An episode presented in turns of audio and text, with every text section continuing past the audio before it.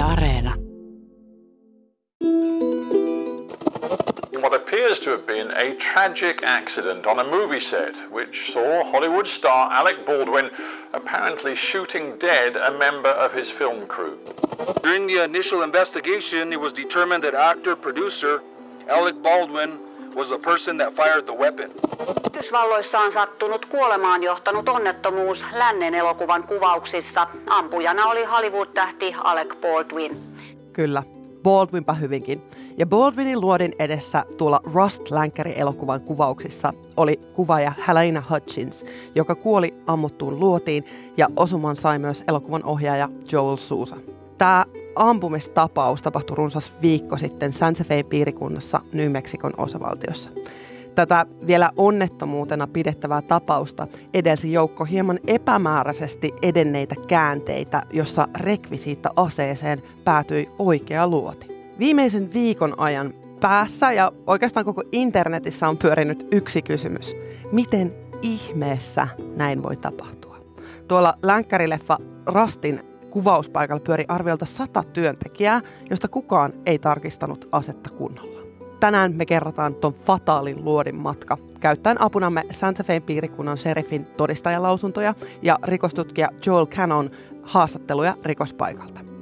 Lisäksi me mennään jututtamaan suomalaisissa elokuvissa työskennellyttä Ylen tehostemestari Pasi Laitista rekvisiitta-asevarastoon, jossa on rivissä muun muassa kaikissa tuntemattoman sotilaan elokuvaversioissa käytetyt rekvisiitta-aseet. Mä näen omin silmin feikkiammuksia ja pidetään ihan kädessä samankaltaista rekvisiitta-asetta, jolla traagisesti surmattiin Rust-elokuvan kuvaaja Helena Hutchins. Mä oon Marjukka Mattila. Ja nyt takaisin Pasiaan.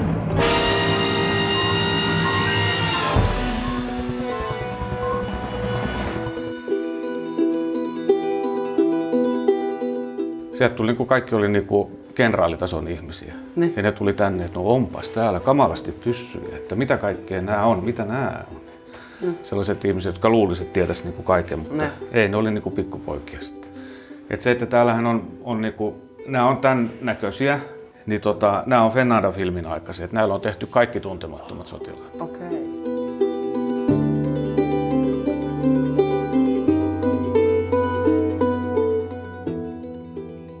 Tervetuloa takaisin Pasilaan, Pasi Laitinen. Kiitos. Hei, mä katselen joitakin aseita tässä. Niin onko nämä niinku oikeita aseita vai onko nämä niinku jotenkin tehty olemaan feikkiaseita? No näähän on periaatteessa nämä on kaikki oikeita aseita ja näistä on suurin osa deaktivoitu. Eli tehty sellaisen puntoon, että niihin, niihin ei mene patruunat ja ne ei ole luvanvaraisia. Okei. Mutta sitten mä näen tässä sellaisia pieniä, vähän pienempiä niinku käsiaseita tässä pöydällä. Niin onko näistä joku tämmöinen, jota on mahdollisesti käytetty siellä Rust-elokuvan kuvauksissa, mikä sitten laukaisi tämän koko tilanteen ja surmasi yhden henkilön? On. Tässä esimerkiksi siellä todennäköisesti on tällaista Six Shooter Colttia käytetty. Ja tämä kun ladataan tämmöisen portin kautta, patruunat rullaan, niin laitetaan äh, rullan luukku kiinni, niin silloin ulospäin ei näy, että siellä on patruunoita. Tuolla ei ole mitään nyt. Täällä ei ole mitään, näissä, ei ole, tässä esillä olevissa ei ole yhdessäkään mitään. Ja se, että varsinkin silloin kun on portti kiinni, niin, niin, niin ei näy, että onko siellä kova vai onko siellä paukkupatruuna. Okei. Ei näy kummastakaan päästä. Saanko mä kokeilla? Totta kai.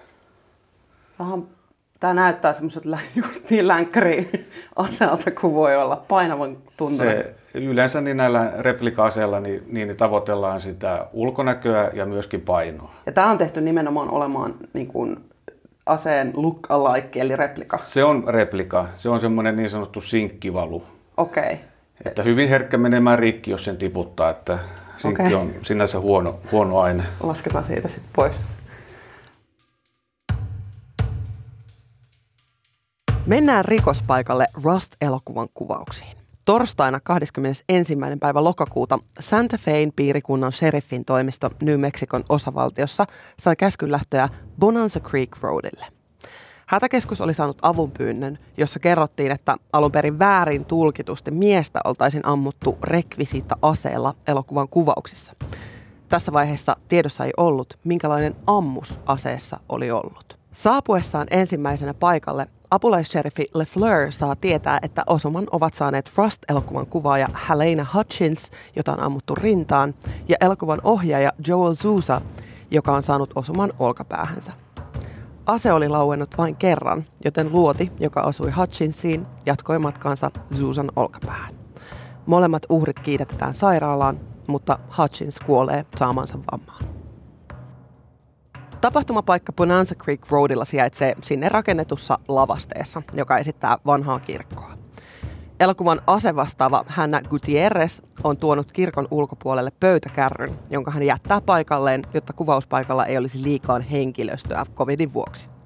Hän on laskenut alustalle kolme rekvisiitta-asetta, josta elokuvan apulaisohjaaja Dave Halls valitsee yhden tarkistamatta sen sisältöä. Hän huutaa huudon Cold Gun, joka viittaa siihen, että asessa ei olisi kovia panoksia. Tämän jälkeen hän ojentaa aseen näyttelijä Alec Baldwinille. Tehosten mestari Pasi Laitinen, kuulostaako tämä normaalilta toimintatavalta? Ei. Esimerkiksi apulaisohjaaja ei ojenna aseita, vaan se on aina asevastaava, joka on paikalla. Että asevastaava vastaa kaikkeen aseeseen, aseisiin liittyvästä siellä kuvauspaikalla. Että tämä oli nyt jotenkin outoa, että apulaisohjaaja on nyt, nyt toiminut näin. Ja Suomessa ei mistään tarjottimelta valita aseita, vaan ne, ne tulee ase, aseihmisen kädestä, ase vastaavan kädestä suoraan näyttelijälle ilman mitään välikäsiä. Ja hän se on ihan ehdoton. Hän tarkistaa, hän lataa, hän poistaa tyhjät hylsyt ja vastaa koko ajan siitä aseesta. Eli kun siinä oli semmoinen askelmerkki, että siinä on ollut ase vastaava, jonka jälkeen se on mennyt apulaisohjaajalle, jonka jälkeen se on päätynyt Baldwinille, Joo. niin siinä on ollut yksi askel liikaa. Joo, tämä on ollut ihan täysin liikaa tämä apulaisohjaaja. No, mutta ennen kuin tämä ase päätyy tämmöiselle tarjottimelle tai mistä se ikinä tarjotaankaan äh, näyttelijälle, niin minkälaisen prosessin, minkälaisen prosessin läpi tämä ase kulkee? Se lähtee siitä, että, että ase vastaava ottaa tarvittavat aseet, aseet ja patruunat, ja aina lähdetään paukkupatruunalla ampumaan. Kovia ei oteta koskaan mukaan. Ja ase, ase vastaava vastaa siellä kuvauspaikalla siitä, että aseet ja patruunat on lukkojen takana koko ajan ja ne on jatkuvan silmälläpidon alasena. Ja vasta sitten, kun asetta ihan oikeasti tarvitaan, niin asemestari, asevastaava antaa sen suoraan näyttelijälle ja jää siihen välittömään läheisyyteen seuraamaan sitä tapahtumaa. Eli kuinka moni ihminen tätä pitelee loppujen lopuksi? Ainoastaan asevastaava ja näyttelijä. Tuolla Rust-elokuvan äh, lavasteissa siellä kuvaamispaikalla, niin näiden paikalla olleiden mukaan ketään näistä kolmea asetta käsitellystä henkilöistä ei ollut tarkastettu sen varalta, että onko heillä oikeita panoksia. Onko tämä normaali käytäntö? Öö, joo, kyllä siis, siis sellainenhan on mahdollista, että joku tuo panoksia mukanaan, niin Yleisradiolla niin, niin, niin käydään pääsääntöisesti taskut läpi. Tai puvustaja käy, käy taputtelemaan vähän taskuja, ettei ole kenelläkään mukana. Siis hyvin harvinaista, mutta mahdollista. Mitä tapahtui ennen kuin Baldwin laukaisi aseen? Rikostutkija Joel Cannonin todistajalausunnossa ohjaaja Joel Sousa kuvailee, kuinka hän seisoi kuvaaja Hutchinsin takana, kun he tarkastivat kameran kuvakulmaa. Kyseessä oli vasta harjoitus, joten yksikään kamera ei kuvannut tilannetta. Näyttelijä Baldwin istui elokuvan lavasteissa kirkossa penkillä rintamasuuntanaan kamera. Hänen yllään oli rikostutkija Cannonin mukaan länkkärityyliset vaatteet. Baldwin harjoitteli aseen ristiin vetämistä, eli toinen ase tulee toiselta lonkalta ja toinen toiselta, jolloin hänen aseensa piippu osoitti kohti kameraa. Tehosten mestari Pasi Laitinen, kun harjoitellaan kohtausta, ammutaanko silloin aseita vai säästetäänkö laukaukset vasta kuvaukseen? Joo, harjoitukset mennään, mennään ääniefektein. Esimerkiksi huudetaan ohjaaja saattaa huutaa laukaus, laukaus. Tai sitten joku tuotantoryhmään kuuluva apulaisohjaaja voi olla tässä hyvä, niin lyö puupalikat yhteen, niin se kuvastaa sitä laukaisun ääntä. Että ihan vasta, vasta kuvauksissa niin käytetään patruunoita. Sä oot tuonut tälle mulle nähtäväksi tällaisia luoteja, paukkuluoteja. Eli patruunoita. Patruunoita. Okay. Minkä, minkäla- kerro mulle näistä äh, luodeista. No tässä on erilaisia paukkupatruunoita ja, ja tämmöinen patruunahan se koostuu, puhutaan patruunasta silloin kun siinä on, on hylsy ja luoti päässä, silloin se on patruuna.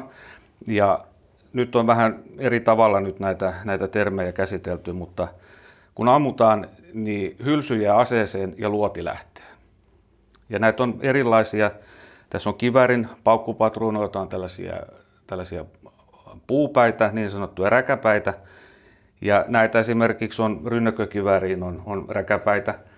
Ja nyt on armeijakin jo sitten vähän niin kuin luopunut noista räkäpäiden käytöstä ja sitten on siirrytty tämmöiseen sähköiseen osumanäyttöön, että räkäpäät on jäämässä varmaan kohta historiaa.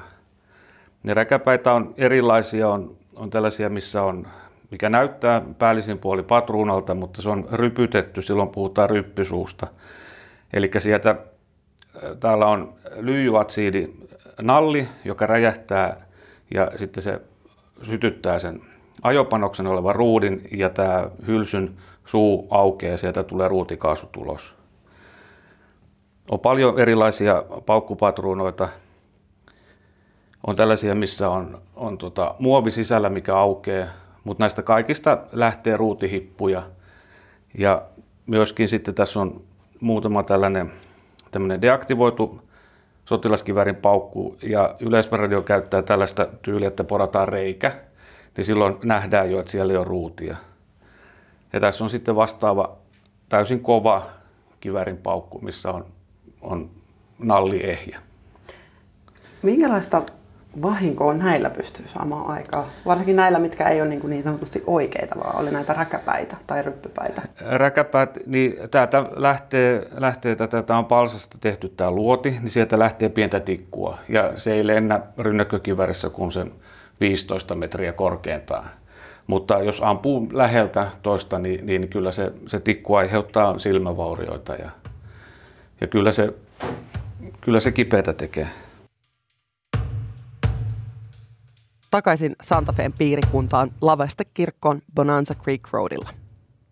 Rust-elokuvan ohjaaja Joel Sousa muistaa kuulensa äänen, joka kuulosti piiskan iskulta ja sitten kovan pamauksen. Baldwinin ase on lauennut hänen painaessaan liipaisinta harjoituksen yhteydessä. Sen jälkeen Sousa näkee Hutchinsin, joka valittaa mahaansa, kompastelee taaksepäin ja hänet autetaan maahan makaamaan. Vaikka luoti osui Suusaankin, hän itse muistaa veren Hutchinsin päällä. Elokuvan toinen kuvaaja, Reed Russell, vahvistaa tarinan kulun. Hän sanoo nähneensä Susan verisenä ja sen jälkeen lääkintätiimin aloittavan Hutchinsin hoidon. Rikostutkija Cannonin todistajalausunnossa kerrotaan Reedin maininneen Alec Baldwinin aseiden käsittelytaidon. Reedin mukaan Baldwin osasi käyttää asetta huolellisesti, mutta kertoo, että tuona kyseisenä hetkenä hän ei voinut olla varma, oliko asetta tarkastettu ennen sen ojentamista Baldwinin käsiin. Jaettuna ihmetyksen aiheena maailmalla lienee se, miten elokuvan lavasteisiin on voinut eksyä kovia panoksia. Jutun päätutkija sheriffi Adam Mendoza vahvistaa, että kuvauspaikalla on ollut arviolta 500 patruunaa, joista osa on ollut paukkupatruunoita, kumiluoteja ja osa kovia panoksia. Miten se voi olla mahdollista, Pasi Laitinen? No se, mitä on uutisoitu paljonkin, niin, niin siellä oli tunti ennen, ennen varsinaisia kuvauksia niin suoritettu ihan hupiammuntaa. Siellä oli ammuttu kaljatölkkejä, niin silloin on käytetty oikeita, oikeita panoksia ja, ja tota, siellä on karkea laiminlyönti, että kuvauspaikalla ei voi olla tämmöistä hupitoimintaa ja siellä ei voi kukaan ampua huvikseen. Sieltä se kumpuaa se vahinko, että että siellä ei ase, ase vastaava ei ollut varmastikaan tilanteen tasalla. Oliko paikalla, en tiedä. Noista feikkiluodeista ja sit niin sanotusti oikeista luodeista, niin missä ne valmistetaan? Valmistetaanko ne niissä samoissa paikoissa, missä tehdään ihan oikeat panokset? Kyllä ne tulee, tulee patruunatehtailta. Paikalla olleen kuvaajan mukaan Baldwin oli aikaisemmin kuvauksissa varmistanut ennen tämän aseen laukaisemista, että, että ase on turvallinen ja ettei lähellä ole lapsia. Ja hän ei kertomansa mukaan ole varma, miten ja miksi se ase laukesi. Niin voiko tällainen rekvisiitta-ase laueta vahingossa? Ei, ei. Kyllä se tarvii liipasimesta vedon, että se laukeaa. Tutkinta Bonanza Creek Roadin tapahtumista ja Helena Hutchinsin traagisesta kuolemasta on vielä kesken. Viimeisimpien tietojen mukaan elokuvan apulaisohjaaja Dave Halls on myöntänyt, että ei tarkistanut aseen sisältöä. Suurin kysymys on varmaan se, että kenelle kuuluu vastuu. Ase vastaava Hannah Gutierrezille, joka lastasi kärryyn aseen, jossa oli oikea luoti. Apulaisohjaaja Hallsille, joka ojensi aseen tarkistamatta. Alec Baldwinille, joka veti liipaisemasta, vai kenties ohjaaja Joel Suusalle, joka oli vastuussa koko työryhmästä? Vai voitaisiko me keskustella siitä, miksi ylipäätään käytetään rekvisiitta-aseita ja paukkupanoksia, kun sen kaiken voi jo korvata CGI-teknologialla ja tietokoneanimaatiolla? Pasi, miten rekvisiitta-aseisiin on suhtauduttu vuosien varrella? No tekniikka, se ei sinänsä hirveästi ole muuttunut, mutta lainsäädäntö on muuttunut koko ajan tiukemmaksi deaktivoitujen aseiden suhteen. Ja, ja nyt tänä päivänä niin elokuvissa, kun ammutaan, niin hyvin usein niin, niin siellä ei enää ammuta, vaan ne tehdään sähköisesti sitten. Sähköisiä osumia, sähköisiä suuliekkejä, niin se on helpottunut sillä tavalla. Ei tarvi, tarvi niin miettiä ihmisten ihmisten turvallisuutta niin kuin kuulon suhteenkaan siinä. Että siinä hävitään vaan se aseen antama rekyyli. Eli sitten näyttelijän täytyy vähän niin osata sitten sitten näytellä se, se osuma olkapäähän. Esimerkiksi kivärillä ammuttaessa niin potkaisee aika lailla. Tämä Rust-elokuvan kuvauksessa tapahtunut surkea tapaturma voi olla, että se muuttaa elokuvateollisuutta ja varsinkin tätä aseilla tehtävää erikoistehostetta jonkun verran, niin miten sä uskot, että se vaikuttaa elokuva- ja TV-alaan? Asevastaavan merkitys korostuu koko ajan ja se on totta, että kyllä tämä varmasti vaikuttaa meillekin tänne Suomeen, että, että kyllä aseet on aina, aina sellainen, että kun niillä, niillä tehdään jotain pahaa jossain, niin, niin kyllä täällä lainsäätäjä niin, niin aika nopeasti alkaa ottaa kantaa. Että se, että elokuva, teollisuus, elokuvan teko, ohjelman teko niin kuin yleisradiossa, niin, niin, niin täällähän noudatetaan lakia ihan, ihan viimeisen päälle. Että meitä on asevastaavia on, on kaksi Pasilassa ja kaksi on Tampereella. Ja välillä on niin, että kun meille otetaan yhteyttä jostain pienestä tuotantoyhtiöstä, niin täältä toki lähdetään aseiden kanssa, mutta lähtee mies aina. Asevastaava lähtee aina kuvauksiin. Ja se CGI tulee olemaan suurempi osa tästä. Kyllä, se on varmasti tulee olemaan. Kiitos tosi paljon haastattelusta Pasi. Kiitos.